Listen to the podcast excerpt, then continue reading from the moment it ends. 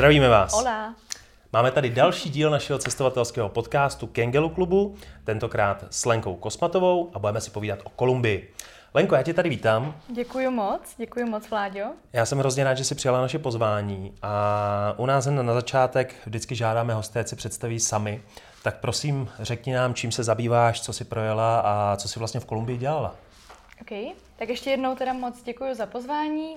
Moje jméno je Lenka a velkou část života mi zatím sebralo studium, ale vždycky se to nějakým způsobem snažím zkomponovat s cestováním. Takže čím bych to tak shrnula, zabývám se studiem a cestováním.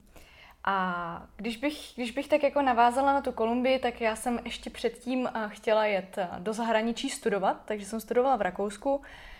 A potom jsem si vybrala zahraniční semestr v Mexiku a tím jsem potom se vlastně postupně dostávala do Kolumbie, protože jsem chtěla, nebo v podstatě moje univerzita vyžadovala semestr pracovní jako praxi a já jsem si v tu dobu mohla vybrat jakoukoliv zemi na světě.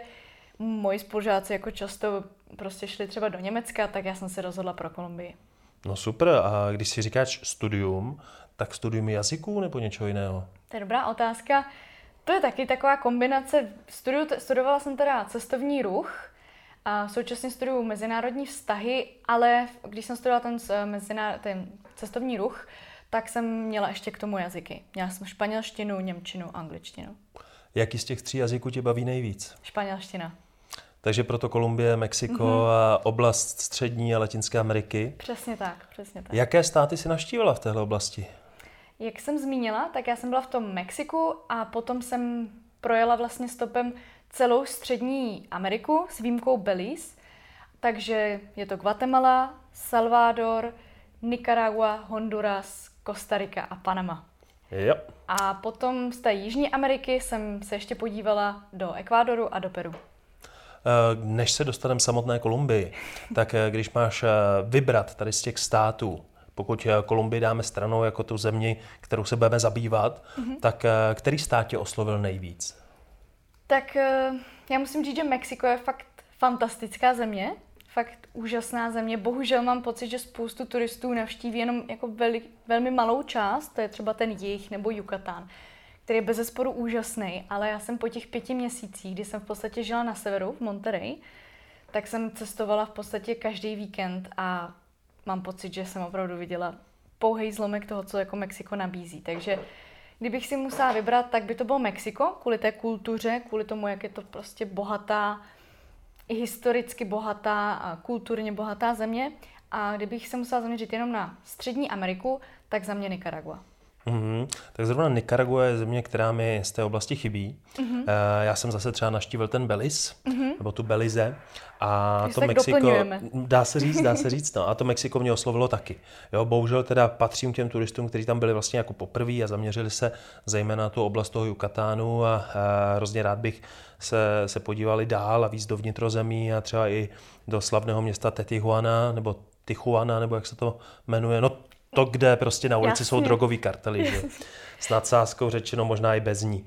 Tak já tomu rozumím, protože když tam člověk jede třeba na, ať jsou to 2 týdny nebo 2 měsíce, tak ten jich je takový perfektní mix všeho. Od moře po nějakou architekturu, po jídlo. Do takže toho ty cenoty, že jo? Do toho cenotes, nejlepší věc. Takže ten sever je o dost jiný. A jako je pravda, že asi kdybych tam nejela kvůli studiu, tak bych tam úplně nejela. Je to dost daleko a je to hodně poameričtělý. Ale je to furt Mexiko.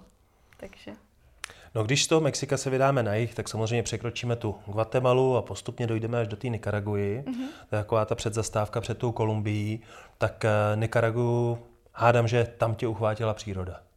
Byla to příroda a byl to celkový ten vibe té země, protože samozřejmě já jsem teda projížděla přes Honduras, kde jsem teda potkala jenom dobré lidi, ale v tu dobu 2017, prosinec, tam byly docela nehezký protesty kvůli politice. Já jsem tam teda strávila Vánoce, ale potom jsem se přesunula do té Nikaraguy a ta byla klidná. A celkově mi přišlo, že ti lidé byli, já vím, že to je klišé, jo, ale prostě super pohostinní. A příroda taky, jo, jako dodnes strašně často si vzpomínám na ostrov Ometepe, který je vlastně ostrov v největším jezeře, největším středozemním jezeře, a ten ostrov je tvořen ze 2 vulkánů. Mm-hmm. Takže ty prostě seš na tom ostrově, který vypadá to, jak kdyby si byl na moři, a ta příroda je dechberoucí. Je to v podstatě taková pro mě Kostarika, ale neamerická, víc low-costová a víc off the beaten track. Tak to díky za tip, já doufám, že se tam brzo vypravím, tuhle tu oblast mám opravdu rád. Moje španělština je na tom bídně, páči, nemůžu trénovat, ale když se rozmluvím, tak mě to baví a ten jazyk mám opravdu rád. Ale pojďme na tu Kolumbii. Já sám jsem Kolumbii navštívil velmi krátce, byl jsem zejména v hlavním městě Bogotě. Byla jsi v muzeu zlata? Jasně, byla. Pecka, co? Je to moc pěkný. Si myslím, že se dá si doporučit. Z té Bogoty, jaký místo bys ještě vypíchla? Protože to jako muzeum zlaté je opravdu číslo 1. Mně se hrozně líbilo, jak to mají vystavený, udělaný popisky, taky jako interaktivní. Je to fakt moc pěkný. Ale já jsem z té Bogoty bohužel toho nenaštívil příliš, až jsem byl na cestě do Peru a Bolívie. To byl takový jako stopover dvoudenní. Ale kdybychom si dali to hlavní město, začneme přímo s ním, tak co by si k němu zmínila, co bys vypíchla, že stojí za to? To je vlastně bohužel, jak říkáš, že ten nejčastější stopover je v Bogotě, a já bych řekla, že Bogota je v uvozovkách to nejošklivější z celé Kolumbie. Ale i v té Bogotě se samozřejmě dají najít krásná, moc zajímavá místa, takže určitě doporučuji Candelárii, což je vlastně to centrum v podstatě jako na jihu uprostřed Bogoty, a tam se dá najít krásný street art, který má různé tématiky, hodně právě to, co evropští cestovatelé vyhledávají, tak nějakou to násilí a ty... Tak tam jsou vlastně jako krásné malby, ale zároveň je tam vidět ta architektura z toho, kdy bylo vlastně Bogota byla z roku 1538, tak jako byla založena, tak je tam vidět to centrum, což je fajn. Jsou tam je to takové divadlo na ulici, jo? Prostě určitě z Asie všichni známe, kdy se na ulici toho spoustu děje, tak to centrum je takový fajn. A ještě bych z Bogoty doporučila Mirador, ale teď se přiznám, že jsem úplně zapomněla, jak se jmenuje. V pořádku, ono ve španělsky mluvících zemí Mirador neboli vyhlídka se vlastně většinou jmenuje Mirador a tím to končí. Občas jsou tam nějaké jakoby přízviska, ale pokud dobře vím, tak v Bogotě je ta vyhlídka s lanovkou. Je to ta jediná, ano, na kterou lze věc, a tu jsem taky stihnul. Takže jo, to se překláním, že můžu doporučit, to je opravdu jako nádherný výhled.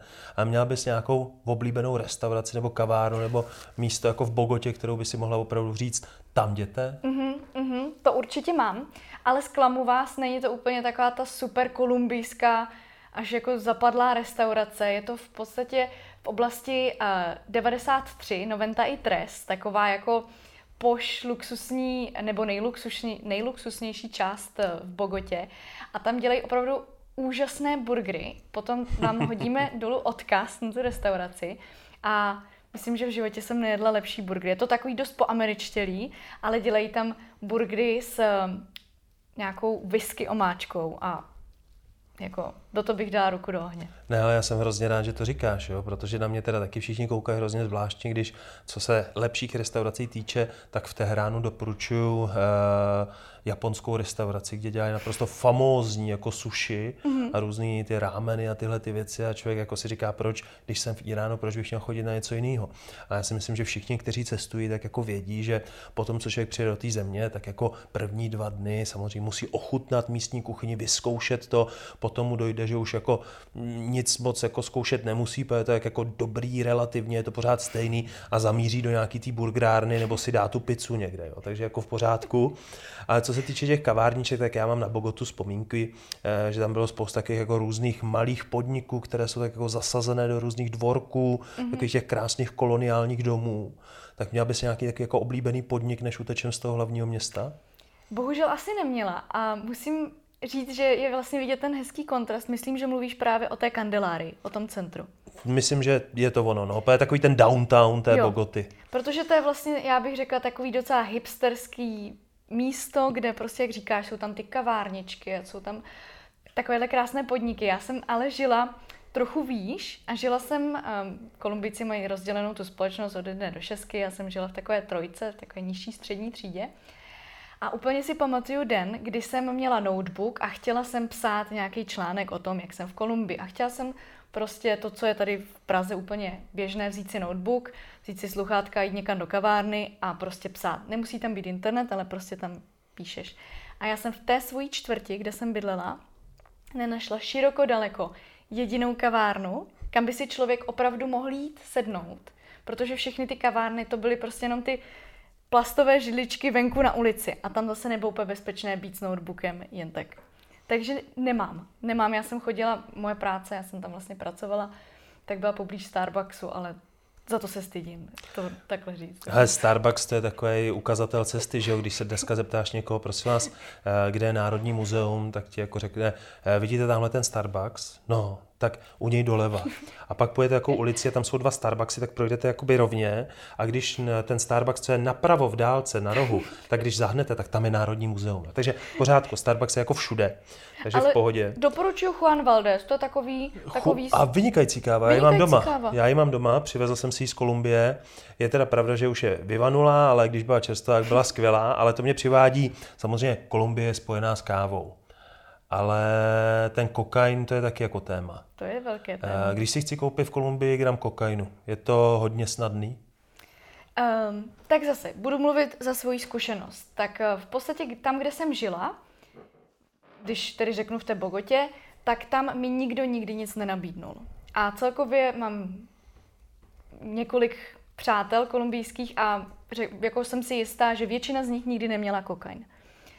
Naopak, když jedete do Medellínu, tak přes den tam máte ty pouliční prodavače lízátek a pití a Coca-Coly. Padne, já nevím, 8 večer, trochu se setmí a najednou chcete něco. Takže já bych řekla, že hlavně tam, kde jsou turisti, tak tam je to velmi jednoduché. A ať už se bavíme o Cartageně nebo Medellínu, kdekoliv, kde jsou turisti, tak tam si myslím, že je to velmi jednoduché. Já jsem kdysi dávno zažil taky jako románek s jednou slečnou z Kolumbie, která byla právě z Medellínu, což je město, jestli se nepletu, kde se narodil Pablo Escobar. On se narodil v Rio Negro, ale v podstatě je to Medellín. Tak tam mi právě vyprávěla, že až budu v Kolumbii, tak právě v tom Medellínu, že tam není problém sehnat opravdu jako téměř nic, že je to takový to místo, které se vloží jak všem cestovatelům, návštěvám a lidem, kteří je třeba jenom projíždějí, opravdu jako vryje do paměti, jako to město, kde tam to žije 24/7. Jo, měla jsi pocit, že ten Medellín je opravdu takový jako divoký centrum celé té Kolumbie? To je vtipný, já jsem tam byla v červenci, někdy v těchto měsících, v podstatě, nevím, jestli je to zrovna nějaký vrchol turismu v těchto měsících, každopádně si pamatuju, že jsme hrozně chtěli jít na nějakou party a ty podniky, ty kolumbijské podniky v tom centru, teď si zase nemůžu vzpomenout, jak se jmenuje ta čtvrť, tak ty kolumbijské podniky byly docela dost prázdné, ale ty hostely turistický, americký, úplně narvaný, že se opravdu muselo jako čekat venku, než si mohli jít dovnitř. A pak mi bylo řečeno, že když by člověk chtěl jít fakt do něčeho hodně, jako do nějakého hodně kolumbijského autentického podniku, tak musí trochu z centra. Mm-hmm. Já nevím. Asi je to tím, že opravdu místní se slukují trochu jinak, než turisti. No, v řadě zemích to takhle bývá. Je to zejména kvůli tomu, že za městem je levnější nájem.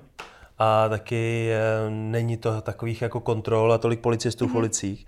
A já jsem právě jako v Kolumbii taky chtěl zavítat do nějakého takového klubu, ale já jsem byl bohužel jakoby středa čtvrtek a navíc ještě potom k večeru mi ani nebylo moc dobře, takže jsem jako neměl tu možnost navštívit. Ale ten Medellín mám rozhodně jako na takovém tom bucket listu toho, co chci navštívit. No a ty si ještě několikrát zmiňovala Kartagénu, ale vyslovuješ ji úplně jinak, než ji vyslovuju celý život já. A taky vyslovuješ jinak Medellín. Já říkám prostě Medellín, někteří říkají Medellín, některý Medellín. Já říkám Medellín, protože mi to přijde taky jako důrazný a hezký, ale je možné, že to říkám s chybou. Jak se teda správně vyslovuje Cartagena? Cartagena, jo. Tak to je to krásný koloniální město na pobřeží. Přesně. Jestli se nepletnu UNESCO, tam si strávila nejvíc času? Nejvíc času jsem strávila v Bogotě, protože tam jsem vlastně byla na stáži, takže tam jsem pracovala. Nejvíc času potom, mimo to, nemůžu asi říct, to je pak takové jako několikadenní výlety. Ale v Cartageně jsem několik dní strávila asi týden, v podstatě na tom celém pobřeží to bylo tak nějak zhruba 2 týdny. Mm-hmm. A přijde ti ta Cartagena jako místo, kam se opravdu jako musí jet, je to takový to, jako když do Kolumbie, tak prostě tohleto je to, co se má navštívit. Všechny průvodce to doporučují, že jo, ale otázka je, jestli to tak opravdu je.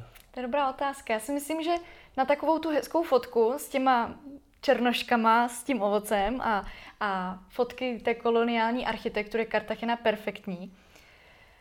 Za mě je místo, kam by člověk musel, je Medellín. Ale určitě ne každému ten Medellín třeba se bude tak moc líbit. Ta Cartagena je pěkná, ale je taková, já bych řekla, jeden den v centru a dost. Takže je takový jako Krumlov. Jakože určitě nádherný, na fotku perfektní, ale zas taková bomba pro vícedenní pobyt to prostě není. Záleží asi na tom typu turisty. Já mám ráda, když jsem byla v Cartageně, tak jsem vlastně jeden den strávila v centru nebo 1,5 a hned potom jsem jela sice v okolí Cartageny, ale do těch městských čtvrtí, jela jsem na různé trhy a podobné. Jo, takže je to tím, že já úplně si nevychutnávám to, že mi furt někdo něco nabízí a to, že platím za jídlo 5krát víc než typický Kolumbiec. Ale je to úžasné město a jako první, myslím si, že kdo třeba přijede do Kolumbie, tak místo toho, aby zůstával hned v Bogotě nebo jel hned do Medellínu, tak ta Cartagena je super. Protože tam uvidíte ty turisty, budete se třeba cítit trochu jako v bezpečí, zároveň uvidíte to, co vidět chcete, dostanete ten karibský vibe, takže jako určitě doporučuju. A co se týče třeba jazykových škol, tak já jsem častokrát viděl reklamy na jazykové škole v Kolumbii právě v té Cartageni. Tak máš s tím nějakou zkušenost? Já jsem v podstatě se naučila v Mexiku a pak za pochodu, takže nemám vůbec žádnou zkušenost. A to je ostatně podle mě nejlepší způsob, jak se naučit jazyk. Jo? Prostě když tě to nutí a nějakým způsobem se musíš jako prostě našprtat v ty slovíčka, jako po pátý si nemůžeš vzpomenout, jak se řekne lístek na autobus, ale po šestý už si jako vzpomeneš a pamatuješ si to. Jo. No, autobus, vlak, letadlo. Čím ses nejčastěji přepravovala v Kolumbii? Vtipná historie. Jako, když to shrnu, vším. Kolumbie není malá země, takže když se někam fakt chcete dostat, tak jako letadlo je fajn možnost a ty lety jsou poměrně jako fajn za tu cenu, ty Aero Colombia nebo podobně. Takový náš Ryanair v podstatě. Viva Kolumbia. Například Cartagena, Bogota, kolik? 1500, 2000 letenka? Oni mají strašně často různé nabídky, ale kdybych to tak paušalizovala, generalizovala, tak za 1000 korun třeba. Což jako můžeme si říct, no jo, to je v jedné zemi, ale ta vzdálenost je obrovská. Ušetříte si třeba 15 hodin cesty, jo? Ale 15 hodin oficiálně podle Googleu. Já jsem takhle vlastně měla jet asi 22 hodin a bylo z toho třeba 38, jo. Ale je to, asi to letadlo je i svým způsobem taky to nejbezpečnější, protože já jsem vlastně byla v Barranquille. Mimochodem v Barranquille je druhý největší karneval na světě, hned po Rio de Janeiro. A chtěla jsem jet autobusem do Bogoty, protože jsem si říkala, letadlem to prostě, já to chci trochu na punk. No a když jsem šla koupit jízdenku, tak jsem se dočetla ve zprávách, že FARC, neboli vlastně taková levicový guerillové uskupení, nechalo vybouchnout most a v Kolumbii byl pravděpodobně jenom jediný most, přes který se dalo jet, takže autobusy v tu dobu nejezdily. Takže to letadlo je asi takový, nejlepší. S výjimkou asi doporučuji, kdybyste jeli Bogota, Medellín a měli byste dostatek času, tak tam jsou krásný výhledy, jo? Takže to vykoupený čas, záleží na času, ale... Kolumbie je zemí v Latinské Americe a tam většinou jezdí ty kolektiva. Je to hodně populární i právě v té Kolumbii.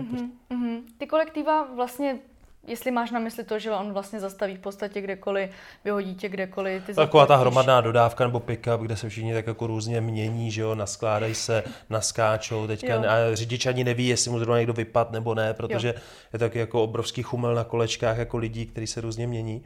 Tak využívala jsi? Využívala a já naopak jako mám strašně ráda tenhle typ dopravy, protože ty lidi se s tebou začnou bavit a je to takový vzrušující, že vlastně i ta cesta je jako svým způsobem hrozné dobrodružství. A co je strašně zajímavé, tak Kolumbie ne tolik jako Peru, ale má taky různé druhy té dopravy. Jo? Můžeš jet pěkným autobusem, který bude 2x dražší, a nebo můžeš jet prostě za minimální náklady ošklivějším kolektivem. Ale ty kolektiva jsou fajn a nikdy nevíš, jako na čem klíně skončíš nebo na čem vlastně sedíš. Takhle jsem strávila asi 10 hodin na kýbli. Ano, znám ale to. Určitě. Jo, já jsem kolikrát měl slepici v ruce, potom králíka od nějaký paní, že jo, tak jsem ho držel, protože ona mezi tím měla další 2 králíky, tak jako třetího by neudržela. Takže opravdu jako ty kolektiva jsou takový, že je to hodně sociální. Ale zase je to strašně příjemný, protože to jsou zážitky, na které se jako nedá zapomenout, když vidíš toho vlastně pomocníka řidiče, který třeba vybírá ty peníze, že jo, má ten přehled, kolik jako lidí je v tom dopravním prostředku. A teďka, když je ta dodávka delší a on se nedokáže vlastně procpat, tak jde na střechu, že jo, a teď se jako vohne, nohama se nahoře zahákne a hlavou dolů vybírá ty, že jo, a ptá se, kdo kam jede. Takže ne, to je opravdu super. Takže já jsem hrozně rád, že jako využíváš ty kolektiva, protože já jsem toho velký zastánce, mám to taky hrozně rád. A jsi na začátku říkala stopování, že jo? Mm-hmm. A ještě promiň, že ti skáču do řeči, ještě bych chtěla zmínit Chivas, nevím, jestli ti to něco říká. Chivas, není to nějaká pálenka? Ne, to jsou autobusy, které jsou v podstatě, mají jako otevřené okna, otevřené dveře.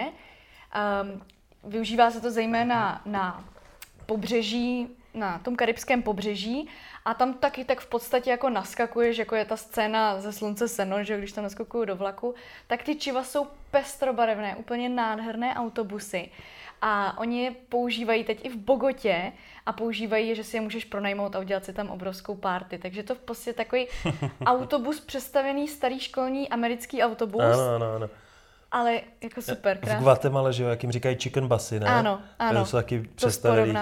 Já mám na ně velmi jako špatné vzpomínky, protože když si vezmete americký školní autobus, tak kolik tam toho místa na nohy je, že jo. Já jak mám 2 metry, tak opravdu nalomil jsem balkon v Národním divadle. Když si sednu do takových jako autobusů někde v Guatemala, tak opravdu jako nohy mám do praku a nikdo se vedle mě nevejde, jo. Přitom na té lavici normálně může sedět 8 Guatemalců a ještě tam mají místo. Takže tyhle ty barevné autobusy, ale o tom, že se dají takhle jako pronajmout na nějakou party, tak to jsem neslyšel. To jako když o tom takhle mluvíš, tak se ještě posluchačům, kteří jako mají blízko k návykovým látkám, ještě dopřejme tu cenu. Za kolik seženeš ten gram toho kokainu? My jsme to tak jako taktně zamluvili. Mm-hmm. Pojďme to zase vytáhnout. Tak já musím taktně říct a popravdě, že já jsem... Nakupuješ v Čechách, jo? No, spíš jsem nikdy neplatila za ten. Jo, takže, to chápu. Takže já se přiznám, že nevím tu cenu. Každopádně vím třeba od svých známých, kteří prostě něco chtěli zkusit, že se to pohybovalo opravdu od 100 korun českých a výš, ale třeba tento případ, kdy vlastně nakoupili asi za nějaké 200, tak to asi nemělo s tím kokainem nic společného. Já bych hrozně rád všechny posluchače jako upozornil na to, že osobně kokain považuji za nejnebezpečnější drogu a to ne kvůli tomu, že by člověk na ní nějakým způsobem najednou se mu změnilo vnímání a viděl a byl halucinogenní a tak dál. To vůbec tak není. Ale je to tak jako uchvatný zážitek, kdy máte pocit, že ten svět je naprosto boží a perfektní, že ta závislost vlastně vznikne v tom, že vás už nebaví ten reálný život. Fakt to tak máš? No. Mně to právě přijde, že taková droga, že... Jako kdyby si zdal 10 espres najednou. Ne, já to mám tak, jako, že se cítím opravdu jako... Nepřemožitelný. Ano, takové jako lam železo, navíc neuvěřitelně sexy, jo, a kombinace 10 nejkrásnějších herců světa. Prostě člověk si šíleně věří a ve chvíli, kdy jako to nemáš, tak se vrátíš do té reality a pokud to jenom jako vyzkoušíš, tak to jako ustojíš v pohodě. Ale pokud někdo jako to začne brát pravidelně, tak podle mě ten normální, reálný život ho přestane bavit a v tom ktví to nebezpečí té drogy, že pak už jako nedokážeš žít tu realitu, pak ti přijde vlastně hrozně nudná. No tak, aby jsme se posunuli dál, tak samozřejmě nesmíme vynechat alkohol. A ty si říkáš, že byla na tom karnevalu, tak tam asi se jako poměrně pije, když se veselí, že jo? Jako přece jenom o tom šňupání to není, že jo? Ten alkohol je taková zároveň jasně metla lidstva, ale největší pojítko. Takže co se pije v Kolumbii?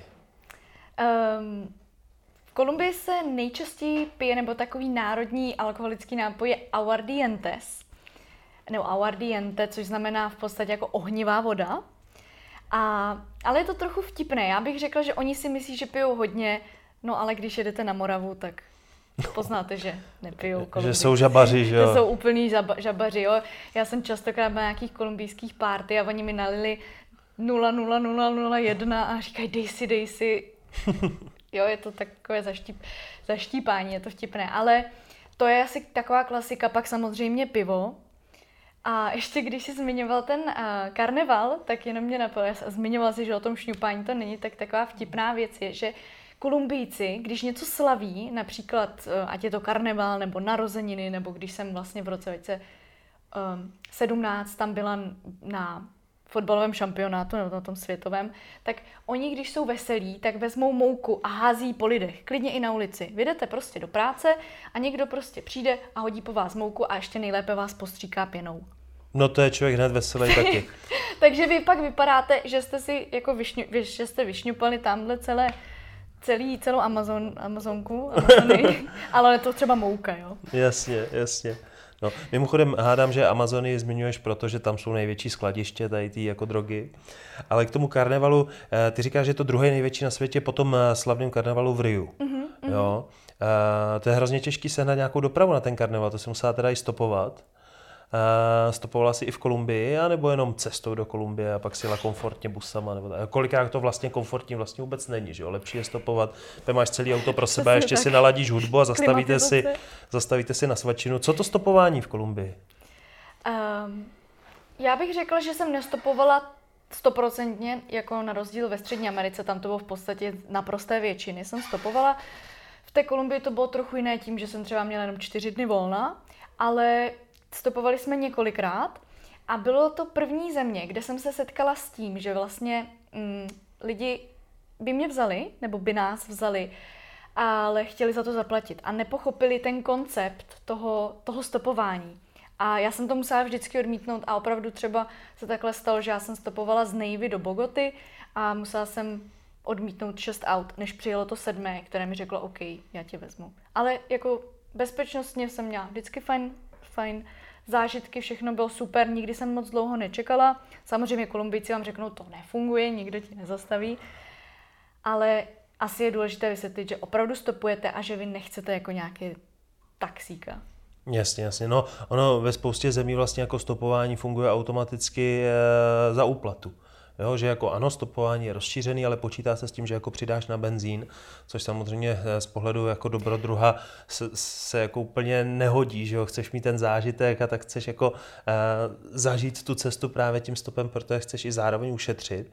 No ale pro tebe jako pro ženu musí být určitě jako snazší stopovat než pro muže a ty jsi říkala, že stopovali. S kým jsi vlastně jakhle cestovala po Kolumbii? Stopovala jsem v podstatě 4 měsíce jsem tam byla sama. A na poslední měsíc a půl přijela kamarádka, takže jsme občas někam vyrazili společně. Takže buď sama, anebo 2 holky. A to stopování bylo, pokud teda nebudeme brát ty peníze, tak jako bez problému zastaví první auto, druhý? Bylo to, já bych řekla, že nebylo to ničím jiné než v těch jiných zemích a vždycky mě zastavili velmi rychle.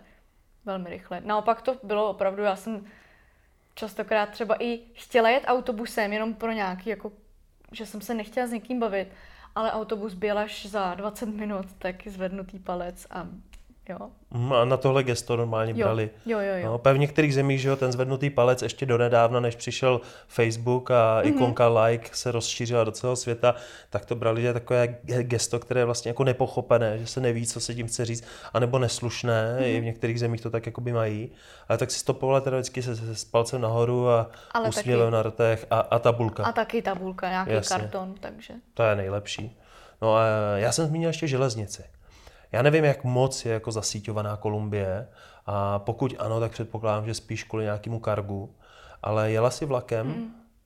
A v podstatě to tam ani není. Myslím, že na nějakém části je tam nějaká zastaralá železniční síť v Bogotě, ale vůbec to není. Jasně. No on je to totiž jako takový zajímavý fenomén, který jsem nedávno zahledl v jednom článku, že vlastně železniční tratě tak po světě ubejvají. Že, jako, že byl ten vrchol v tom 20. století, kde se jako stavělo, síťovalo a tak dál. A pak, jak se rozvinuly jiný způsoby dopravy, že, tak to začalo klesat. A dneska opravdu jako železnice v některých zemích už jako vlastně nenajdeš. Jo. Ale je to vykopané třeba tím, že Kolumbie jako z těch zemí Jižní Ameriky má nejhustší síť cyklistických stezek. Takže opravdu, i ta Bogota, já jsem vlastně pak jezdila do práce na kole, protože Bogota a ty dopravní zácpy jsou neúnosné. Bogota se řadí každoročně mezi ty města, kde má nejvíc zácpu, ale celá Kolumbie je v podstatě prosetá cyklistickýma stezkama. Tak to jsem vůbec netušil. Ale jako někdy musíte počítat, že pár tisíc metrů převýšení tam bude. Jasně. Ale jako předpokládám teda, že bicykleta, nebo jak se řekne kolo španělsky. Jo, bicykleta. Jo, tak jsou tam nějaké půjčovny, je to jako rozšířené, nebo nějaký jako sharing tady těch kol? Sharing jsem tam popravdě neviděla, alespoň ne v Bogotě, anebo si nepamatuju, ale těch opraven v podstatě je tam na každém rohu je nějaká. Já jsem zničila kolo, když jsem šla z práce a opravdu jsem potkala... Nasraná a nakopala z nějaký cizí kolo, jo? A nebo to bylo svoje. Moje kolo, ale opravdu jsem si mohla jako v každé ulici vybrat, ke komu teda půjdu a kde si to kolo opravím a kdo mi dá tu nejlepší cenu. No tak to je dobrý. Takže fajn. A potom, když někdo cestuje, já nevím, třeba do Eje Cafetero, což je kávová zóna, tak mám tam ještě půjčí jako úplně nadupaný kola. Já jsem to teda neudělala, ale půjčím tam prostě horský kola, trekový, jako vyberete si, kde chcete. Pojďme opustit města, zůstali jsme na tom pobřeží, tak jsou tam nějaké jako místa, lokality, které jako můžeš doporučit naprosto špičkový pláže, skvělý vyhlídky, dobrý treky. Kolumbie je jediná země v Jižní Americe, která má vlastně Karibik a má i Pacifik. Já bych doporučila Pacifik, ale nemůžu, protože jsem tam nebyla. Ale kdybych se tam vrátila, tak určitě doporučuji Pacifik, protože tam je panenská příroda, ať vlastně i společnosti, které jsou úplně odříznuté, tak jsou tam velryby a podobně. Já jsem tady poznala jenom ten Karibik a tam z těch pláží to je těžké. Tam Cartagena a Barranquilla nic moc, jako na pláže. Fajn je Santa Marta a všechno, co je dál až k hranicím k Venezuele. Tam se v podstatě můžete potápět, tam to moře je fajn. Co se týče cen v Kolumbii, tak je tam něco, co se ti zdálo výrazně dražší a překvapilo tě to, nebo naopak něco, co bylo neuvěřitelně levné a nečekala si, že to bude takhle levné? Já bych řekla, a to je zase jako moje zkušenost, můj názor, že když člověk chce mít ten svůj nějaký určitý standard z Evropy, tak si za něj jako musí připlatit v té Kolumbii. Ale je dostupný vždycky, je vždycky dostupný. Jo, dám příklad, chci se najíst a buď si dám kolumbijský oběd, který, jak říkáš, první 2 dny, první týden je fajn, ale už po těch 5 měsících ti nechutnají ty chutě, jak je udělaný, ten stojí 40 Kč se vším, polívka, pití. To ti nechutná, ale chceš jít třeba, máš chuť na indickou, což není tady nic jako neobvyklého, tak tam si za ní zaplatíš 350, zatímco tady bys to měl za 170, jo, takže třeba 2x dražší. Jasně. Tyhle věci. A pak taky určitě záleží, když se to stáhnu třeba na tu Bogotu, kde žiješ. Jo, já jsem žila, jak říkám, taková nižší střední třída, ale když chceš být v 6, kde jsem taky vlastně strávila poslední měsíc svého pobytu, tak ty ceny třeba v supermarketech byly o nějakých 15% dražší než u nás. Takže zejména ty exportované věci. Já jako holka miluji kosmetiku, tak tyhle věci, všechno tohle naexportované, to bylo všechno trošku dražší. Ale třeba nájmy si myslím, že jsou fajn. Co se týče dopravy, to je fajn, to jsou normální ceny. Já bych řekla, že je to dost podobné. Jako není to jako super levná destinace jako Asie, ale určitě to není tak drahé jako někde asi jako západní Evropa třeba. Jako západní Evropa. Je to úplně, můžete s tím budgetem, co máte v podstatě tady, jet tam. Jaký je kurz vůči naší měně? No pokud se nepletu, tak 6 000 pesos je našich 20 Kč. Já jako sám bych to z hlavy nedal, protože jak říkám, byl jsem velmi krátkou dobu a chci se tam určitě vrátit, ale 6 000 pesos 20 Kč. Tak když si budeš chtít třeba dopřát nějaký jako lepší hotel, že si řekneš, dobrá, tak teď jsem 14 dní cestovala po džungli, že jo, a spala někde v kempu, popřípadě nějaký couchsurfing nebo tak něco, tak takový jako lepší hotel v nějaký koloniální budově, nakolik to tak vyjde? Promiň, 6 000 pesos 1 euro, tak jsem řekla špatně. Jo, tak to je rozdíl, že jo, nějakých 5 Kč, ale... Ty ceny těch Tam zejména frčí teď poslední dobu takové ty butik hotýlky. No. Já je totiž mám rád, jako, jo, že postupem času, já jsem vždycky byl takový zastáncem toho, jako někdy 18 až 22 let, jako ušetříme, budeme spát prostě ve škarpě a tak dále. No a teďka s přibývajícím věkem, že jo, ono to zní možná směšně, ale děsím se toho, táhne mi na 30 a už se to pojí s tím, že když se někde v zahraničí, jak si někdy zaplatím za ten butik hotel, protože je to takový celkově vizuální zážitek, že jo, je takový hezký. Jak říkáš? No, já bych řekla, že tam to jde od... Tak dobře, když řeknu hostel, stojí okolo 10 eur, 6 až 10 eur, ale ty butik hotely najdeš od 30 do nekonečno. Jasně. Jo, určitě záleží kde, určitě záleží, co přesně chceš, ale kdybych to měla tak dát jako jednu odpověď, tak třeba si myslím, že to jsou naše ceny v podstatě, já nevím, třeba 1000 za nějaký fakt krásný butik hotel v Cartageně za noc. Se snídaní třeba. A ještě s nějakou večerní show s koncertem. Jo, oni to mají vždycky takhle, že s těma doplňkovýma službama. Bazén samozřejmě, jo, jako ty služby si myslím, že tam jsou už na velmi dobrý úrovni. Takže možná třeba to bude v něčem dražší, ale určitě je to dobře vykompenzované. A myslím si, že Kolumbie je například země, kde perfektně funguje Booking.com a jiný rezervační systémy, že jo, takže... To nemám zkušenost. Nemáš zkušenost? Nemám, já jsem takový ten člověk, co nemá rád svazování tohodle, takže já vždycky někam přijdu a zeptám se.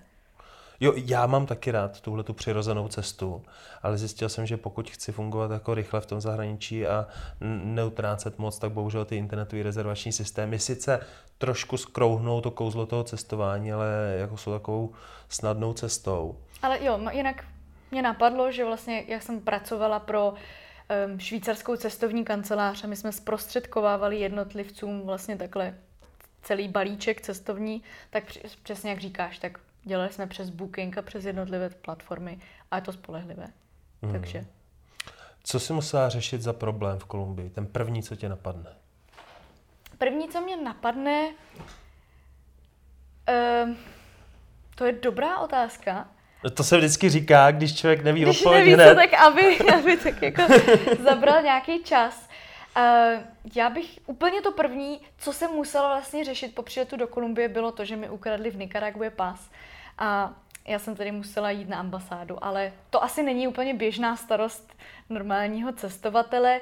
Možná, mně se to teda netýkalo tolik, ale možná taky trochu jo, asi nadmořská výška v Bogotě, jak tě to vlastně jako udeří, že do 2600 metrů se najednou ocitneš. Tak možná to. Jako nadmořská výška je pravda, že je vlastně takový problém, se kterým kolikrát nepočítáš nebo na něj zapomínáš. A on je to jako zrádný, protože vlastně jeden můj kamarád Milan, tak ten je tam po 4 letech, jako by na něj dolehla ta nadmořská výška po 4 letech jako úporný bolesti hlavy a po 4 letech. Jo. Mně se stalo, že si říká, že se navštívila i Ekvádor.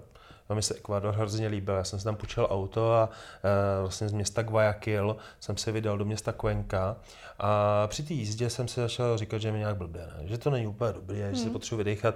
Mně nedošlo, že jsem z 0 dojel asi do 3,5. Takže to bylo opravdu jako náročný. Nicméně, pokud teda nadmořská výška byla tím prvním problémem, na který jsi vzpomněla, tak co bylo to, co tě v Kolumbii strašně překvapilo a říká si, no tak to je prýma, že tady takhle funguje, že to takhle tady mají, to mě baví. Hrozně mě baví jejich kulturní, taneční kultura. Že se tančí v ulici. Že se tančí. Ono teda není to až tak, jak jsem možná čekala, že opravdu, jak to vidíme v hudebních klipech, že ty sexy holky tam prostě jsou na ulici, tak to není úplně, když není karneval nebo není nějaká party. Ale to, jak vlastně ta hudba je součástí té kultury, kam se hneš, jo. V Čechách, když tě někam pozvou domů, tak já nevím, hrajete deskové hry nebo něco. V Kolumbii prostě stůl se dá na stranu a tancuje se a pustí se salsa, pustí se kumbi a to byla další věc, která mě v Kolumbii hrozně překvapila. Všichni si řekneme salsa, ale těch tanečních stylů jsou tam desítky a jsou jako na mnohem těší se větší popularitě než ta samotná salsa. Tím nechci říct, že salsa není populární v Cali, jo, ale... Takže to se mi strašně líbilo, to jak je to jako... Baví tě tančit, jo? No já moc netančím, mi to nejde, ale jako baví mě to, jako Jo, takže říkáš nejdřív nějaký panáček, nějaký to pivko a potom jako na parket. Asi tak. To mám podobně, no. Mě hrozně překvapilo teda, že třeba v Argentíně, že jo, co víceméně v Latinské Americe, jako co by kamenem dohodil, v uvozovkách, tak existují restaurace, které mají u sebe taneční parket, který ale není pro hosty, ale je pro pár, který je profesionální, tančí tango a vlastně ty tam jako jíš steak a někdo se tam pořád kolem tebe motá, jo? A někdo to jako má rád, jo? Ale já když jsem byl v té Kolumbii, tak si pamatuju, že jsem ty ulice jakoby projížděl taxíkem a všude byli jako vojáci, jo? Všichni drželi samopal, byl tam šéf policie, já jsem si říkal, jestli je to jako normální. A bylo mi řečeno od prodavače, že ne, že jenom prezident jako přijede na nějaký jakoby meeting s nějakým jiným prezidentem, tak kvůli tomu je jako zvýšená ta bezpečnostní situace. Cítila ses bezpečně v Kolumbii jako po celou dobu tvýho pobytu? Kdybych měla říct jedno tvoje, tak ano. Cítila jsem se bezpečně, ale určitě přišly nějaký momenty, kdy jsem se bezpečně necítila. A je to asi úplně stejné jako v Čechách. Není ti fajn, není ti příjemné jít přes Hlavas, jako být v centru nebo vlastně vedle centra Bogoty. Úplně jako stejné. Ale já jsem se snažila eliminovat všechny tyhle jako nepříjemné situace. V podstatě, jestli jsi byl v Argentíně, hádám, že je to podobné, že prostě v noci a ve velkých městech se prostě moc nechodí.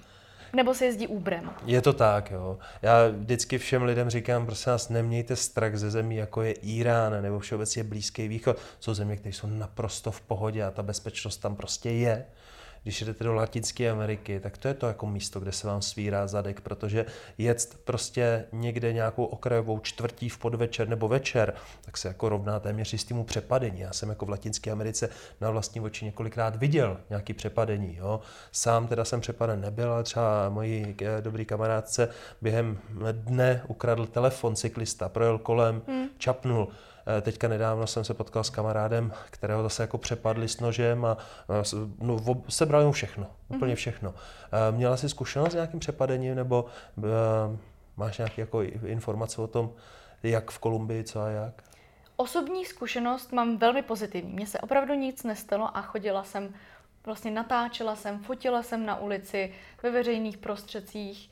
Vždycky jako trochu s logikou, jako nedělala jsem to úplně ahoj, natáčím vás, ale mně se nikdy nic nestalo, ale samozřejmě slýchávám neustále historky od svých kolumbijských přátel i od nějakých českých přátel, kteří jsou v Kolumbii. A byla jsem svědkem jedné takové situace, ale zase řekla bych, že tam úplně chyběla jako nějaký selský rozum tam chyběl. Mm-hmm. A můj jeden kamarád Jirka říkal, který vlastně má své podnikání v Bogotě, tak říkal, že je to takový neférový biznis, když vás jako přepadnou, že vy musíte dát ten telefon nebo to, co máte a oni vám nechají život, ale že člověk by se jako neměl bát o to, že ho zabijou. Když to, já vím, že to zní jako tak... Nechceš zabít, pak musíš řešit tělo, že jo? Chceš jako okrást. Jo, takže já si myslím, že když se lidi jako bojí hrozně ty bezpečnosti v Kolumbii, tak ta nejčastější bude, že vás přepadnou. A říkám úplně jako rovnou, přepadnou vás, jestli jste na špatném místě ve špatný čas, tak vás přepadnou klidně i v nejluxusnější, nejbohatší čtvrti, tam, kde jsou všude policajti, kde jsou všude vojáci, stejně jako když byste šli do nějakého slamu. Mám to jako několikrát ověřené. Ne, to já jako s tebou naprosto souhlasím. Prostě, když si tě už někdo vytipuje, tak je úplně jedno, kde seš, jo? Protože oni jako žijou ve svý zemi, vědí, jak co, vědí, že za támhletou ulicí je slepá, že támhle to, takže když budou chtít, tak to prostě udělají, že jo? Doporučuju, co mi vlastně doporučovali místní policajti, nebo ty, kteří řeší tyhle ty věci, všímejte si lidí, všímejte si, jestli okolo vás někdo jako projde jednou, někdo po druhý. Já jsem to dřív v Evropě nikdy nedělala. A najednou jsem začala být jako obezřetnější. Ne, že se bojím, ale všímám si víc. A to si myslím, že není, ale úplně jako nutnost do Kolumbie nejet jenom kvůli strachu z bezpečnosti. No, já tím, že mám 2 metry, tak jako moc přepadení nezažívám, jo. Většinou si vyberou někoho jiného, ale jednou mě takhle právě na mě vytasili jakoby nůž, nebo vytasili, 15 mu bylo chlapec, jo. A já jsem nad něčím tak ustavičně přemýšlel, že jsem jako mu řekl, že ne, a šel jsem dál a on byl tak v šoku, že se nic nestalo. A mně to došlo asi až za těch 20 metrů, jo, že jsem se rozklepal, říkám, to když na mě vytáhl nůž, jsem se otočil, a on šel někam pryč, jo. Ale jenom díky tomu, že jsem jako nad něčím hodně přemýšlel a odmít jsem ho, že teda nechci být přepadený, že na to nemám čas, tak se to jako neudálo, jo, ale mně se to jako moc neděje, jo, ale očekával bych, že jako ty teda budeš mít nějakou tuhletu zkušenost, protože je to téměř nevyhnutelný, Latinská Amerika prostě tady tím je jako známá. Já vím, jo. Ale tak dobrý, že jako se nic nestalo, to je fajn. No. Samozřejmě se mi to jako říká jednoduše, když se mi nic nestalo. Já myslím, že jeden špatný zážitek pak může být jako smazat všechny dobré, ale já jsem naopak svědkem toho, že Kolumbie, ačkoliv jakkoliv skorumpovaná, ačkoliv má jakoukoliv politiku, do čehož nechci zabíhat, tak tam funguje ta turistická policie a policajti se fakt moc snaží, aby turistům se nic nestalo, protože nechtějí špatnou reputaci. Takže několikrát se mi stalo, že jsem šla do nějaké čtvrti, kde přijela policie a řekla mi, slečno, tady nemáte co dělat. A já, jo, děkuju, ale šla jsem dál a oni za mnou celou dobu jeli autem a kontrolovali mě. No já jsem tady to přesně zažil. A nejenom protože jsem holka stalo. No jasně, já jsem tady to přesně zažil, že některé ulice hlídají policisté, místním dovolují vstup, ani je nekontaktuje, jak přijde cizinec, tak je upozorněn na to, že by tam neměl chodit, nebo mi bylo řečeno, prostě tam nesmíte. Jo? To je typické třeba v tom Medellínu. Tam, jak je hodně turistů, tak tam to takhle jako hlídají. Takže. No, já si třeba pamatuju, že jsem to zažil právě v tom Guayaquilu, v tom Ekvádoru. Jsem z toho byl hrozně jako překvapený, protože mi to přišlo takový zvláštní. Jako představ si, že tady by třeba do Husinecký, že jo, by se postavil policista a řekl, ne, tam nesmíte, to je Žižkov. Jako. Ne, ale v pořádku. Když se zbavila s místníma lidma, je nějaká oblast v Kolumbii, kam se jako místní bojí nebo kam nejezdí, nebo která je opravdu jako víceméně bezběžného života? Dobrá otázka. Myslím si, že v podstatě ta část orientální, což je tedy na východ, tam žije asi jenom 3% všech obyvatel, ale to taky tím, že tam je Amazonka. Jo? Tam jsou husté pralesy a to jsou takové no-go zóny v podstatě. A je to dáno několika faktory, ať už to, že třeba neznáte terén, ale to, že tam můžou být právě ty guerillové jednotky, nebo dejme tomu úplně náhodou můžete přijít na někčí pole a to se někomu nemusí jako líbit a nemusí vás tam úplně nechat. Jo? Ne, tak je jako jedna takové pravidlo nelézt nikomu cizímu na svůj pozemek. Není to vlastně jako tady, kdy jsme zvyklí jít na louku, někomu se třeba procházíme po louce, ale je to fajn, je to prostě příroda. Tohle v Kolumbii moc není, nevím jak to bylo v jiných zemích, kde jsi byl ty? Ne, tak jsou země, kde jsou ty lidi opravdu háklivější na ten svůj pozemek, že jo, protože jako mají třeba nějaké špatné zkušenosti, tak se to víc řeší. Jo, takže jako... Ale to se většinou pozná, jako v Kolumbii to poznáte tím, že to oplocené. No jasně. Ale jako no-go zóny bych řekla v podstatě město Vicencio, což je 100 kilometrů od Bogoty na východ a tam dál, tam je prostě Amazonie a tam bych se určitě poradila s místními, kam jo, kam ne. A radši s průvodcem. A radši s nějakým místním průvodcem, protože tam opravdu jako nevíte na koho narazíte. No a když jsem se na tohle otázku ptal, tak jsem už tak jako v hlavě si tvořil odpověď, že by vlastně to mohla být i ta oblast, která sousedí s Panamou, že jo? Protože tam vlastně jako není to propojení, pokud vím, tam neexistuje silnice a vlastně ty nemáš možnost například ve Vancouveru sednout do auta a dojet do Rio de Janeiro, protože prostě ta spojnice, tam, kde je vlastně ten panamský průplav, že jo? Tak tam sice jako most je, ale potom je tam džungle, a pak je zase džungle, ale kolumbijská a až potom jsou nějaké městečka, vesničky, že a to už je ta Latinská Amerika. Takže byla jsi někde u té spojnice nebo slyšela jsi vlastně nějaké informace, co a jak, jestli to někdo prochází nebo jde to? Já vlastně, když jsem plánovala tu svou cestu ze Střední Ameriky, tak jsem původně se koukla na tu mapu a říkám, jasně, tam je prostě země, tak to půjde. No jasný. Ale ono popravdě existuje několik lidí, několik desítek, možná i stovek lidí, kteří tu cestu jako si prošli, ale je to, myslím, že časově i finančně docela nákladné. Jakoby musíte vlastně uplácet průvodce na panamské straně, potom průvodce na kolumbijské straně a tam nevím, jak je to jako s nebezpečím, každopádně to dost odřízlá oblast, jak ty říkáš, prostě tam nevede nějaká cesta nebo silnice. a bohužel v této oblasti jsem nebyla. No, mě to napadlo právě v souvislosti s cestovatelem Vítkem, který píše svůj cestopis s dvěma s, protože on je takový jako neúnosně výstřední, ale tak má jako svůj styl, proč ne. A ten to měl v plánu přejít. A já nevím, jestli to přešel, nebo jak to bylo. Ještě se skupinou přátel, tak mu se dneska večer napsat, protože mě vlastně zajímalo. Je totiž hrozně zajímavá oblast na světě. Hmm. Málo kde, pokud to nejsou nějaké vyložené horské oblasti, že jo, máš něco tak neprostupného. Kdyby ses měla do Kolumbie vrátit, a předpokládám, že se vrátíš, tak si říkala, že by si chtěla navštívit to pobřeží u těch venezuelských hranic. Je tam něco specifického, co bys chtěla vidět? Nějaký slavný vodopád nebo národní park nebo tak? Chtěla bych navštívit, jak zmiňuješ, tu hranici z Venezuely, abych chtěla strašně navštívit i Venezuelu samotnou. A tam je vlastně poušť Guajira a tam žije velká část původních obyvatel Indiánů, takže bych moc ráda se podívala, ať už jako z přírody, tak vlastně poznat i tu místní kulturu. A pak bych se chtěla podívat na ten Pacifik, jak jsem zmiňovala, tam je vlastně oblast Choco, což se řadí k jedné úplně z nejchudších částí celé Kolumbie. Ta se taky úplně nedoporučuje navštěvovat. Ale nicméně ta příroda je úplně netknutá, tam se musí letět, tam jako nemůžete prostě autobusem. Takže tam bych se chtěla podívat a kdybych měla tu možnost, tak samozřejmě i na ten Darien Gap, na ty hranice s Panamou. Slyšeli jste první část cestovatelského podcastu Kengelu klubu, tentokrát s Lenkou a povídali jsme si o Kolumbii. Máme tady druhou část našeho cestovatelského podcastu Kengelu klubu s Lenkou Kosmatovou. Bavíme se o Kolumbii, potažmo o Latinské Americe, zabrousili jsme trošku i do té střední. No ale v té druhé části, Lenko, jaká byla tvoje druhá zahraniční cesta v životě? To je dobrá otázka. A ta druhá cesta v mém životě byla dost dobrodružná, byla to taková exotická země, bylo to na Slovensku. Na Slovensku. Většinou naši hosté dávají nějakou tu Evropu. A mě hrozně těší, že už po čtvrtý si mi řekla, že jsem položil dobrou otázku. Jaký sympatický. Musím tě pozvat potom na nějakou další zemi, protože tenhle rozhovor se mi jako extra líbí, to je opravdu paráda. Ale ne, pojďme teda ještě k té Kolumbii.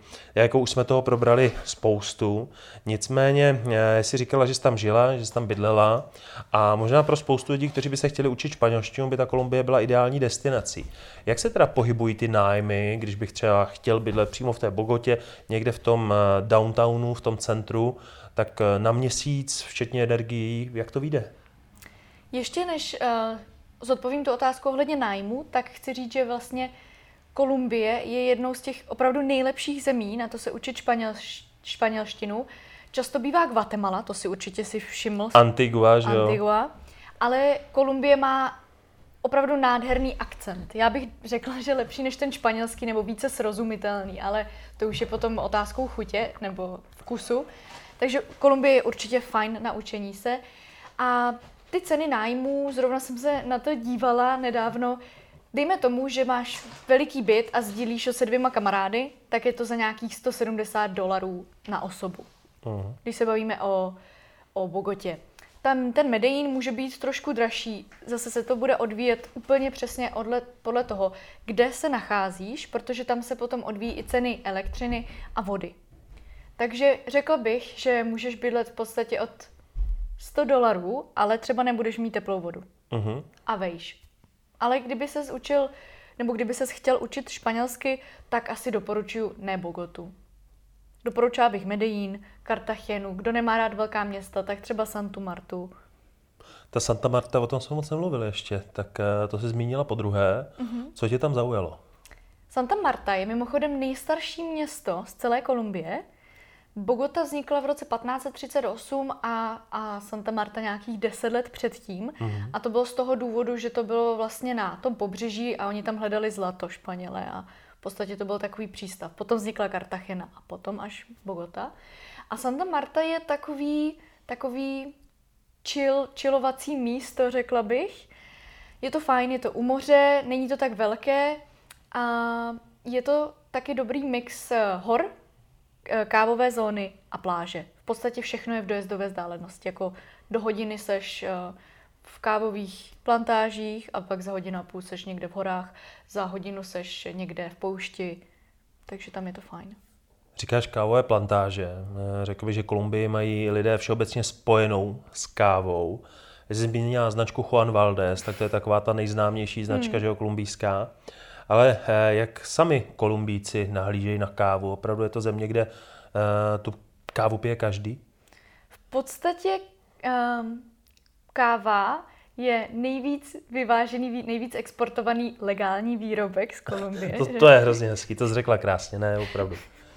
A dokonce se i cena za kilo kávy se podle toho jako měří, v podstatě je to takový další ukazatel té ekonomiky, jo? Kolik stojí káva, jsme na tom dobře nebo jsme na tom špatně. A jestli pijou kávu, všichni Kolumbijci pijou, ale paradoxně, jako k tomu dochází i v jiných zemích, ta nejlepší káva jde hlavně na export. Takže Kolumbijci tu kávu, kterou pijou, nepijou tu výběrovou vynikající kávu, ta se prodává do Evropy a do USA. Takže když přijdeš do nějaké úplně lokální kolumbijské kavárny, tak ti nabídnou v podstatě Nescafé. A jasně. No, Kovářová kobyla chodí bosá, jako jo. Jo. No, proč ne? Nebudu lhát, když jdeš do nějaké finky. Finka je v podstatě nějaký statek v těch kávových plantážích, tak ano, tam ti lidé, kteří to sbírají, tu kávu, tak tam ti asi nabídnou vynikající kávu, stejně jako v kávových oblastech, ale tam už pak už je to třeba turističtější, jo. Než si řekla to Nescafé, tak já jsem se tak jako představil, říkám, tak v těch úplně takových zapadlých, nejlevnějších místních oblastech, tam ty zrna ani nedrtí, tam ti to zalijou kilem a hotovo. Tam je Nescafé, tam je bože Nescafé. Ne, ale bývá to tak, já si pamatuju taky, že když jsem byl v Guatemala, tak když jsem si chtěl dát jako dobrou kávu, tak vlastně přes samé Nescafé jsem ji jako nenašel, jo, jako bylo to strašně náročné a musel jsem přesně na nějaké to místo, které je spojené s těma plantážema, tam jsou takové ty místy, asi můžeme říct i turistické, ochutnávky kávy a takové ty jako programy, ten balíček, co si koupíš někde v Bogotě a potom na jeden denní výlet vyjedeš, že jo, a vrátíš se. Co ty a káva, piješ ji hodně? Miluju kávu. Na všechny možný způsoby prostě. Na všechny možný. Nejraději mám úplně bez mlíka, bez cukru, opravdu tu chuť kávy. Jasně. Miluju. A kolumbijská káva je výborná. Kolumbijská káva je taková jemná. Ona je jiná než vlastně Brazílie je největší exportér kávy. Ale ten rozdíl mezi Kolumbií a Brazílií je ten, že v Brazílii ta káva roste na rovných plantážích, takže veliké stroje sbírají tu kávu. Zatímco v Kolumbii, když vlastně vidíte tu Kolumbii, tak tam jsou ty kordilery a ty finky nebo ty plantáže jsou v horách. To znamená, že ti lidé, kteří tu kávu sbírají, to musí dělat ručně. Jasně. To už se jako odráží na té kvalitě a ona je taková citrusová, jako je to moc dobrá káva. Přijdou ti Kolumbíci jako lidé, kteří jsou opravdu hrdí na to, že pochází z Kolumbie? Je tam takový jako nacionalismus té hodně cítit? Já bych řekla, že ano. Já bych řekla, že dost a nejvíc to bylo vidět právě na tom fotbalovém mistrovství světa, což pro mě jako pro holku, jak nejsem úplně největší faninka fotbalu, jo, rozhodně. To jsme na tom úplně stejně, já to nejsem holka, jako tak dobrý. To jsem si oddechla. Ale pro mě to byl jako jeden z dalších nezapomenutelných zážitků, kdy v podstatě fakt Kolumbijci všichni chodí v těch žlutých tričkách, protože vlastně žlutá je barva těch jejich vlajky. Jo, žlutá, modrá, červená, jo, ne? Jo. A oni ty jejich fotbalové dresy mají do žluta. Nikdo nepracuje, nejezdí autobusy, všude se slaví, všude se hází tamouka a pěna a všichni prostě opravdu Kolumbie. Ale samozřejmě zase je to relativní, samozřejmě Kolumbijci jsou si vědomí těch třeba nestabilit a těch věcí, které v Kolumbii nefungují tak, jak třeba fungují u nás v Evropě. Takže spoustu z nich se snaží třeba vycestovat i do zahraničí, ale jako ve své podstatě jsou velmi pyšní na to, že jsou Kolumbijci. Tak Kolumbie sousedí s řadou zemí. S jakou tou sousední zemí panuje taková ta úsměvná rivalita, jakože my si děláme srandu třeba ze Slováků, že jo, Kolumbíci to tak mají třeba s Venezuelcema, nebo? Přesně tak, jo? Je to s Venezuelcema. Typnul jsem to správně, jo? Ano. A zejména se to týká jídla, protože oni mají vlastně arepy, což je taková kukuřičná placka a do té něco dáte. V podstatě všechno je z kukuřice v Jižní Americe, že jo. A tak tam neustále panuje tato rivalita, ne, to je venezuelské, ne, to je kolumbijské. A trochu ty vztahy jsou teď zhoršené tím, že vlastně z Venezuely utíkají miliony uprchlíků a Kolumbie je první země na ráně. Takže tam určitě teď možná ta pomyslná úsměvná rivalita trochu jako přerůstá v tu vážnou, nebo... Jasně. Jo, protože vlastně Kolumbijci berou ta pracovní místa těm, teda Venezuelčani berou ty pracovní místa Kolumbijcům a ta situace není snadná ani na jedné straně. A ono se říká, že Venezuela je opravdu jedna z nejhezčích zemí té Latinské Ameriky, ale už od doby Cháveze, že jo, ta situace v té společnosti jako po finanční stránce byla jako velicky špatná a celkově, že jo, to šlo potom špatným směrem a dneska je tam Maduro, tuším, je prezidentem ve Venezueli, že jo, tak ta situace se vyhrotila úplně neuvěřitelně. My si to ani neumíme představit. Já jsem poznal spoustu Venezuelčanů, kteří byli úplně vlastně vystudovaní lidé, třeba i v Evropě, ale vrátili se do Venezuely, protože prostě vůbec to není jako krize opravdu těch nejchudších, jo? Nebo těch, kteří by nechtěli pracovat.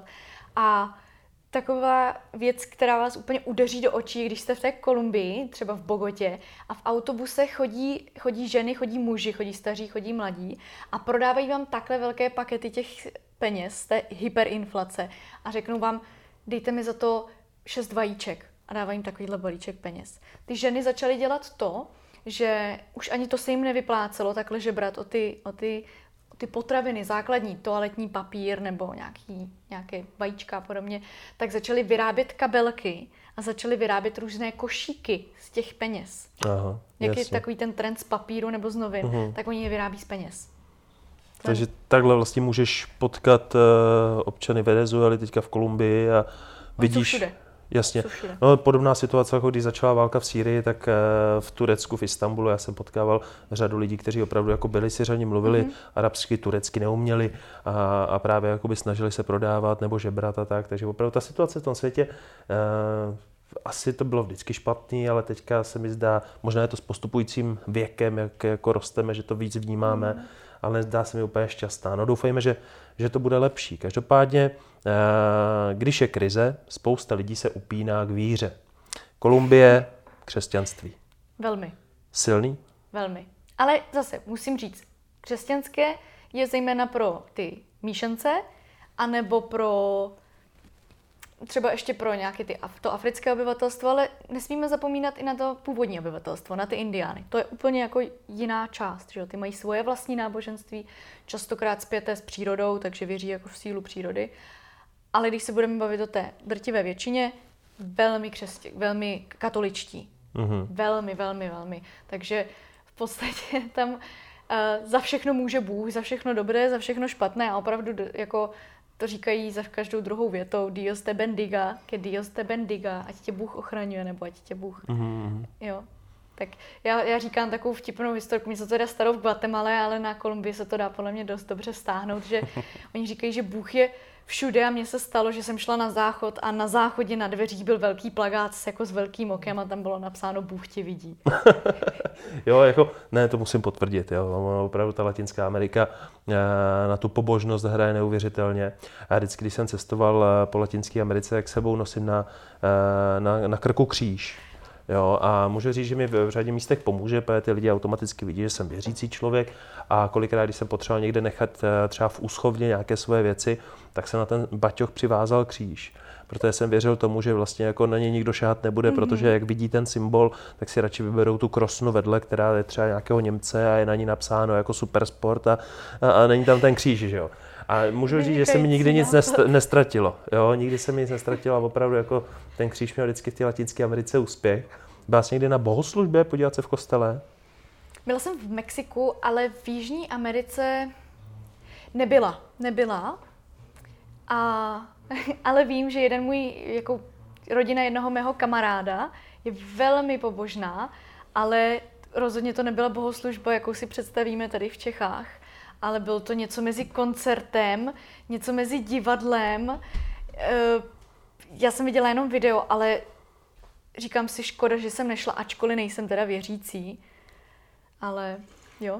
No, on je to takový karneval v těch kostelech většinou. Jako, že člověk opravdu jako nestačí se divit. Navíc nepamatuju si tedy, jak jsou vyzdobeny kolumbijské kostely, pač jsem byl asi ve dvou jenom a už je to dávno. Nicméně třeba ta Guatemala, kterou si zmiňovala, tak jsem opravdu jako příjemně prokřižoval. a tu zemi mám nesmírně rád a tam ty kostely jsou plné takových těch dřevěných figurín, které jsou oblékané do různých takových těch hábitů a teď ono je to kolikrát takové plstnaté, až nechutné na pohled, jo, ale oni se k tomu modlí, že jo, líbají ty skleněné vitríny s tím, takže jo, jako ta Latinská Amerika na tohle hodně hraje. Potkala jsi tam nějakou mešitu nebo synagogu nebo nějaký jiný svatostánek než kostel? Nic, na co bych si vzpomněla. Je to možné, nechci říct, že ne, ale nic, co by mi utkvělo v paměti. A čínskou restauraci jsi tam viděla? No, v Kolumbii asi ne. No, to mě hrozně překvapilo. Ona Kolumbie furt si zachovává, když porovnáme třeba tu Panamu, tak logicky samozřejmě, tam je mnohem víc vliv Ameriky. Tak ta Kolumbie, ačkoliv má ten Starbucks, tak furt si zachovává to svoje. No, mě to právě jakoby hrozně překvapilo. Já jsem teda, omlouvám se posluchačům, že jsem od svatostánku utek zase k žrádlu, ale ta čínská restaurace prostě v té Latinské Americe, to se prostě nechytlo. To jako tam nepotkáváš. Ta situace stejná, jak jsem zmiňovala, že když chceš Indii, nebo když chceš něco, tak proto jsou podle mě ty restaurace tak drahé, protože jich je minimum. Jo, když jako u nás je opravdu, jak říkáš, do čínské restaurace nebo kamkoliv je poměrně jednoduchý, kdekoliv jako si nějakou najít, ať už je to Brno, Ostrava nebo Budějce, tak v Bogotě, kde je 10 milionů obyvatel, je těchto zahraničních restaurací a podniků docela málo. Co kempování? Kempovala jsi někdy v Kolumbii nebo někde v okolních zemích? Konkrétně v Kolumbii jsem nekempovala a to z toho důvodu, že bych řekla, že to tam úplně nefrčí, prostě to tam není jako u nás, že si prostě rozložíš stán a čau. Co tam funguje dost, jsou hamaky, takže ty si v podstatě můžeš hamaku rozprostřít u někoho třeba na zahradě nebo někde pod nějakým přístřeškem, to ano, ale to kempování jako takové, tak s tím zkušenost nemám. Jaký je rozdíl mezi hamakem a houpací sítí vlastně? Já si myslím, že v houpací síti se spíš jako houpáš jako přes den, že se tam počteš knížku, vypiješ kafe a v hamace vyloženě jako spíš. Houpací síť ještě na mě působí tak, že má ty dírky a hamaka je prostě celá látka, je trochu pohodlnější, bytelnější. Takže jako housenka se tam vlastně můžeš zakuklit a vlastně se i tím zakrýt, že je taková velká. Jo. No. Tak to je tak, co mě napadá.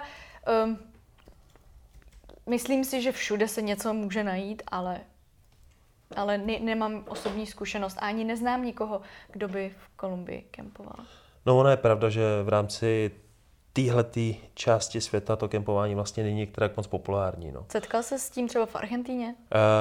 Ne, ale nějaké autokempy tam tuším jsou. No. Do našich podcastů ještě patří samozřejmě otázka na moderátora, což je jako bizár.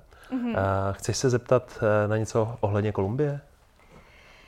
Ohledně Kolumbie mě teď nenapadá, ale když už mám teda právo té jedné otázky, tak já bych se zeptala a rovnou bych to tedy zacílila na to, že jsi napsal knížku, která se jmenuje Únosně výstřední.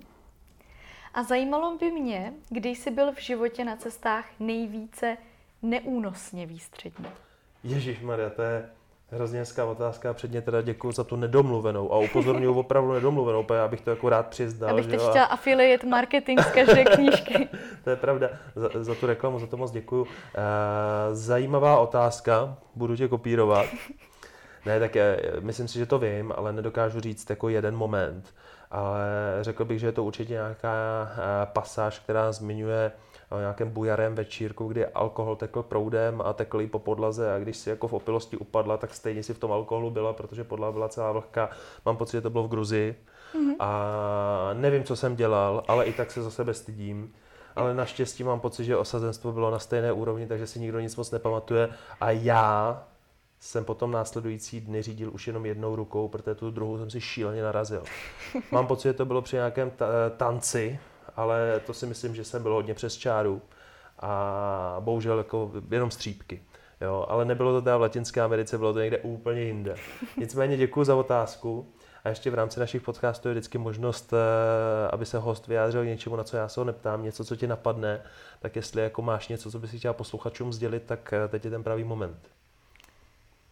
Já bych doporučila všem, který zajímá Kolumbie nebo Jižní Amerika, nebo můžeme se bavit o celém světě samozřejmě, ale všude si myslím, že existují, já vím, že je to zase hrozné klišé. Ne, ale tohle klišé, já vím, co asi chci říct, ale tohle opravdu, prosím, jako poslouchejme, já budu poslouchat taky pestí naprosto souhlasí. Teda nevím, co řekneš, ale myslím si, že jako směřuješ k tomu, že prostě... Třeba budu mluvit o kokainu. No, do toho.